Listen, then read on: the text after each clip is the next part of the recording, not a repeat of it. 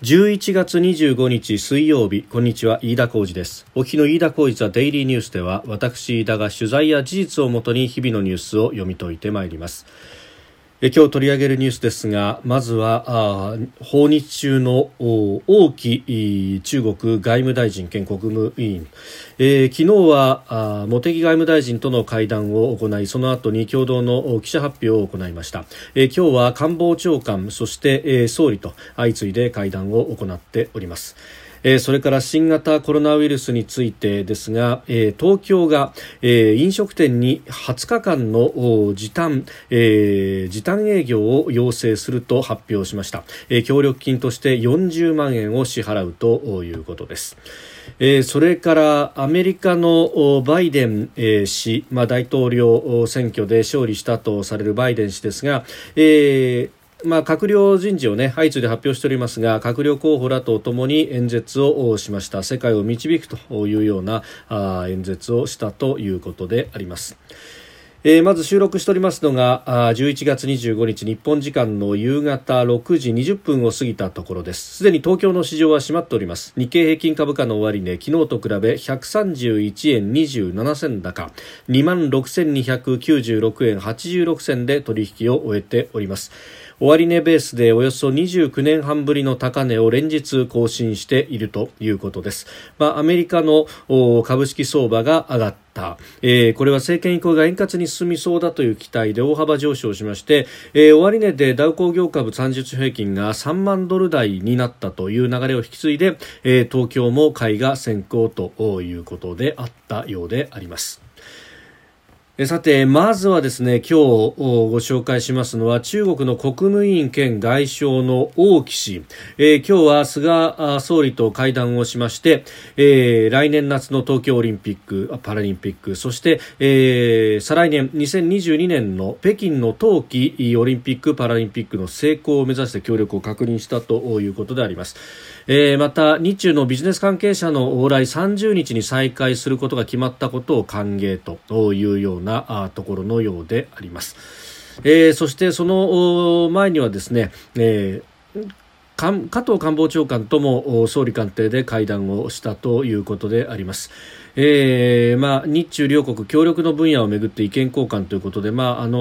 談後に王毅氏が記者団に対して明らかにしたということであります。今日の午前中の出来事でありました。ただ、中身についてはあまり出てきていないということであります。総理との会談も中身等々の発表はまだこれからというところ、まだ夕方の段階ですのでね、なんですが、昨日のですね、外務大臣との会談、ワーキングディナー、そしてその後の日中の共同の記者発表についてというところは、今朝もすでに朝刊でも記事になっておりました。この11月中に日中のビジネス往来再開というところに、11月の30日というふうに、日付も今日の段階で出ましたけれども、これについての話等々というところで、様々話し合いが行われたとされておりますが、その記者発表の中で、看過できないことがありました。尖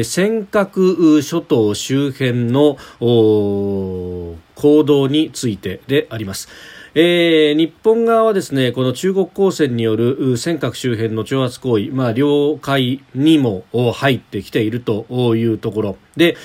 これについてですね、前向きな対応を求めるというような表現をしたと。日本側の説明では、これは、中国に対して、行動をやめるように言ったに等しいというふうに言うんですが、前向きな行動という表現を取ったことですね。中国側からしてみればですね、彼らにとっての主張を曲げないという意味で前向きな行動をすでにしているんだと、いうふうに取られてもおかしくないと、非常にこれは不用意な発言であったというふうに思います。で、それに対してですね、王毅氏の側は会談等々がすべて終わった後にですね、日中共同の記者発表という形で、発表を行いました。で、その中で、一番最後にですね、東シナ海、そして、尖閣諸島周辺のことについて、発言がありまして、その中で、我々は自国の主権を守っていくということで、を述べたと。尖閣周辺に、どういう事態が起こっているのか具体的な例として説明したいというふうに述べまして、日本の漁船が、不用意な形で、中国彼らが主張するところの、尖閣周辺、に中国領海に入ってきていると。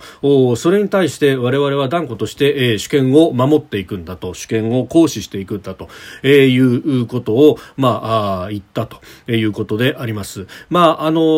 は、言わずと知れたというか、ご案内の通りですけれども、日本の領土であり領海であるということは、疑いようのない事実であります。で、日本の日の丸を掲げた船が入っていく、そしてそこで漁業をやるということには何の問題もないというところであります。王毅氏はですね、政治的な目的を持った船も入ってきているというようなことを言いますが、そもそも論として、海というものはたとえ領海であったとしても無害通行権というものが保障されているということがあります。ですからそこで商業活動等々だとか探査などをしないで船が入っていくというのは、どこの国の船であっても無害で通行する分には沿岸国もそれを拿捕したりとかいうことはできないということがまず認められているということが一点で、その上あそこは日本の領海でありますから、漁船が入っていって漁業をすることは何の問題もありません。なぜなら領海だからであります。そこでですね、中国側が不当に、自国の主権を勝手に主張をした上で、それに、対して取り締まりをしようとするということは、日本の主権の侵害でもあるということで、それをですね、日中の外務大臣の記者発表のところで、イケシャーシャーと言ったということ、これに対しては反論しなければいけないんですが、じゃあ茂木大臣はどうしていたかというと、これ発言自体がですね、記者発表の一番最後の段階であったということで、半ばですね、薄ら笑いを浮かべながら、これご本人参ったなという表情だったのかもしれませんけれども、薄ら笑いを浮かべながらそれだけで終わってしまったと。そこでもう日本側の司会者がですね、これで記者発表終わりますということを言いで、場が閉められてしまったということであります。ここはですね、待ってくれということで、茂木大臣が一言、そこは日本の領土であり領海であるということをまず言わなければいけないと。でなければ、王毅氏が一方的に言ったことをまるで認めてしまったかのように、海外には移ってしまいかねないというところは非常に危惧するところでもありますし、なぜそこで一言差し挟めなかったのか、ニヤニヤしているだけだったのか、それで外務大臣としての職が務まったのかというところはですね、厳しく問わなければいけないところであろうと思います。中国の領有権を改めて主張したというふうにですね、各紙が、書きますけれども、これが誤ったものであると。そもそも論として、ここに領土問題は存在せず、日本の領土であり領海であるということが明々白々であると。それも過去から照らしてもそうであるということ。普段ですね、威勢よく外務省はそう主張しているんであれば、それをですね、なぜあの場で主張しなかったのか。そして翌日の官房長官や総理の会談の中でなぜそれを主張していないのか。内々で主張したといってもですね、それをオンレコの場で、カメラが回っているところできちんと世界に向けてアピールしなければ、既成事実としてこの王毅氏が会見で、会見というか記者発表に過ぎないんですけれども、で、喋ったということだけがですね、一人歩きしてしまいかねないと。それをしかも未然に阻止することが、できたにもかかわらず、何もせずに薄ら笑いを浮かべていた茂木外務大臣というお立場の方が、これは後世も批判が免れないのではないかというふうに思います。で、この日中のですね、外相会談およびワーキングディナーというところでどういう話がされたのか。これですね、新聞各紙は尖閣をめぐって応酬があったというふうに、書いています。ただ応酬はですね、その日中の共同の記者発表の場ではありませんでした、ですんで、会談やワーキングディナーの中でそういった応酬があったということを、会談やワーキングディナーに出席した関係者が、その後報道関係者、これは外務省クラブに所属している記者たちに対してブリーフィングという形で何があったのかというのを、説明を行った、その中で言及があったのであろうというところなんですが、ただですね、これその話というのがじ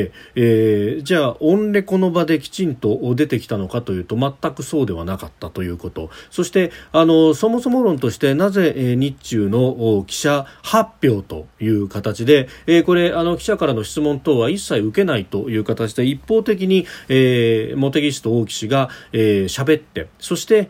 場が終わるという形でありました。なぜ記者の質問を受けなかったのかということ、これはですね、中国側の要人と会談をした場合というのは、通例としてあんまり質問を受けないということになっているようであります。実際に李克強首相であるとか習近平国家主席が日本にやってきた際の日中の会談後というのも、そもそも記者会見が設定されないような場であったりすることも多い、それから、記者に対して発表という形で、一方的に喋って終わるという形であることも多いと、これなぜ日本でやった日中の外相会談、その後の会見において、中国側のルールをいいダクダクと飲まなければいけないのかというところもですね、そもそも論としておかしいことだらけではないのかということであります。でまた外務省からの発表をそのまま書くような形で今朝の長官もですね、日中の間で、会場での連絡メカニズムというものが、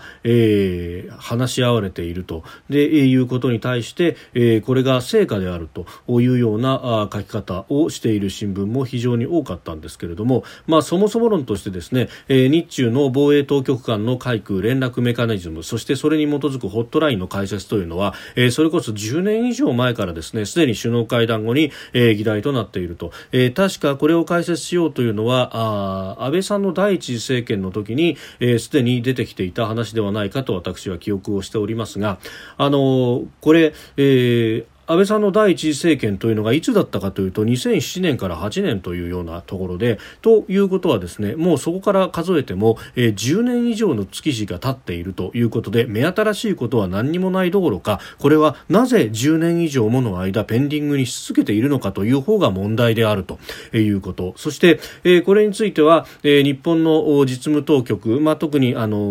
自衛隊サイドなどもですね、開設に向けて非常に積極的な働きかけをしているんですけれども、情勢の変化によって、中国側は進めたりまたそれを戻したりということを繰り返していると、いい加減ですね、これやる気があるのかという話で、それをまたいいダクダクと飲み続けてですね、今回も開設に向けた調整が進展していることを歓迎したと、どこをどう見たら開設に向けた調整が進展しているんだというですね、これも何を言ってるのかほとんど意味がわからないという感じですね。そして、東シナ海を平和協力友好の海とするという、方向性を改めて確認、海洋安全保障分野での取り組みを推進していくことで一致したということなんですが、この東シナ海が平和で協力的で友好的な海であるということをどの口が言うのかという話、そして、この平和で協力的で友好の海というものをやろうとしているのが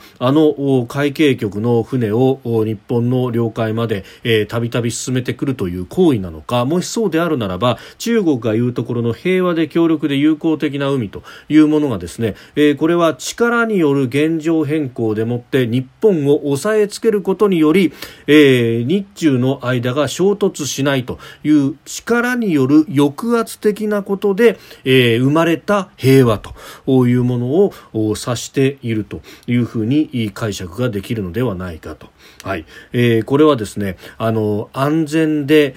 繁栄した、インド太平洋というふうに、菅政権が言い換えた。これほとんど同じ意味で言い換えに意味はないというふうに、説明をしてきました。でその後、自由で開かれたインド太平洋という言葉を再びですね、オーストラリアのモリソン首相との首脳会談後の記者会見では、使っておりましたけれども、こうやって相手によって使い分けるというのは非常に危険で、そしてそれに乗るような形で、中国側はいや平和でいいじゃないかという形を突きつけて来ようとしていると、平和で繁栄したであれば、ここで何度も申し上げている通りですね、力によって抑圧的な状態であっても、それでもたらされる平和というものもあると。平和というのは要するに戦争状態ではないということだけですね。で、人権に対しても抑圧的であっても戦争状態ではないということで平和であると。そして、経済的には、人権を弾圧する形であっても、経済的には利益を上げるということは、できないことはないと。むしろゴールに対して、一直線に行けるという意味で、むしろひょっとすると経済的な利得というものは最大化できるかもしれないと、ただその分、人権が抑圧されるということになってしまうんですが、これを甘んじて日本という国が受け入れるのかと、そう価値観を曲げてまで、繁栄というものを、受け入れるのかというところが問われているのではないか、そこの部分でですね、外相のだんまりというものは許しがたい行為であったというふうに私は思っております。それから新型コロナについて飲食店に20日間の時短要請を東京都が行うということを今日発表されました。お酒を提供する飲食店やカラオケ店に対して28日ですから今週末土曜日からですね、午後10時までの時短営業を要請すると発表したということです。で応じた事業者には協力金として40万円を支払うと。で都民には不要不急の外出自粛を要請するということであります。これ何度も申し上げておりますけれども、経済との両立というものをどう考えるのか、協力金40万円でどこまでやるところが出てくるのかということが非常に問題になってまいります。で、経済か感染予防かみたいなですね、二者択一ばかりが迫られますが、感染予防をじゃあ徹底して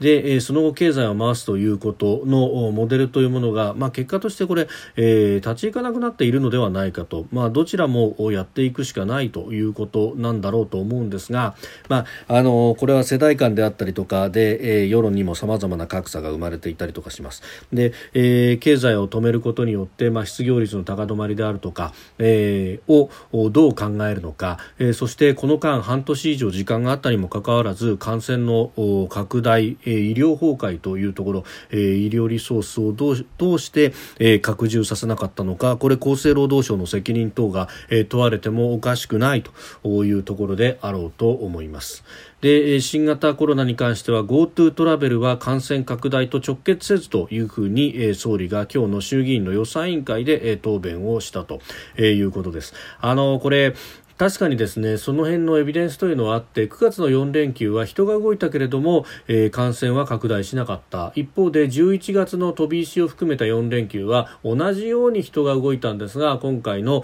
この第3波というものにつながってしまっていると。GoTo そのものというよりは人が動いて、そして、野放図に動いた先で、自粛をせずに飲み食いをするような人が増えるということになると感染が増えているんじゃないかというようなことが疑われると。ですから GoTo はこれ体のいいスケープゴートにされているところはあるんじゃないかということが考えられます。で、お医者さんというか感染症の専門家の方々もですね、基本的にはこの旅行で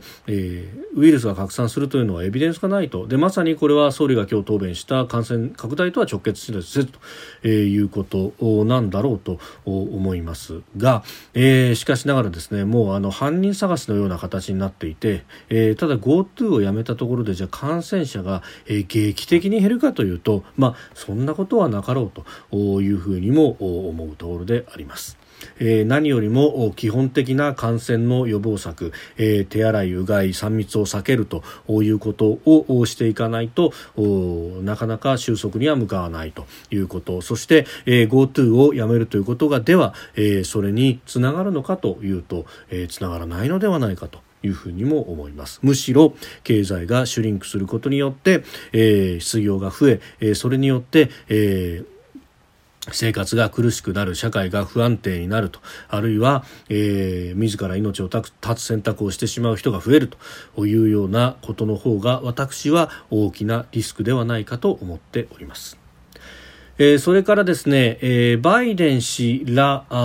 次の政権を担うというチームが、演説を行ったということもニュースになっておりました。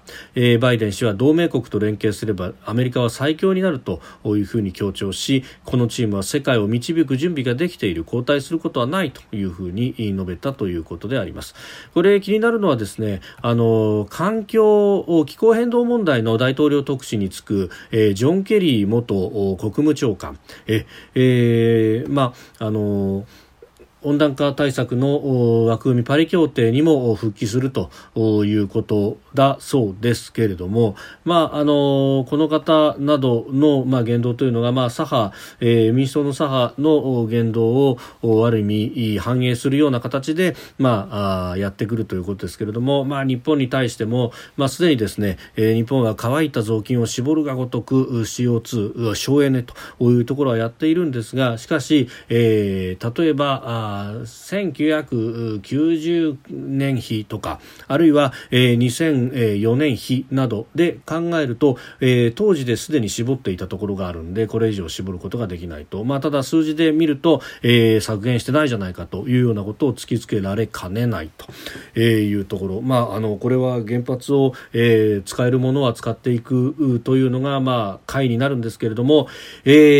環境にも非常に関心のある日本でも左派と呼ばれるような人たちは、原発の再稼働には非常に後ろ向きであるというところで、ではどうしていくのか、これも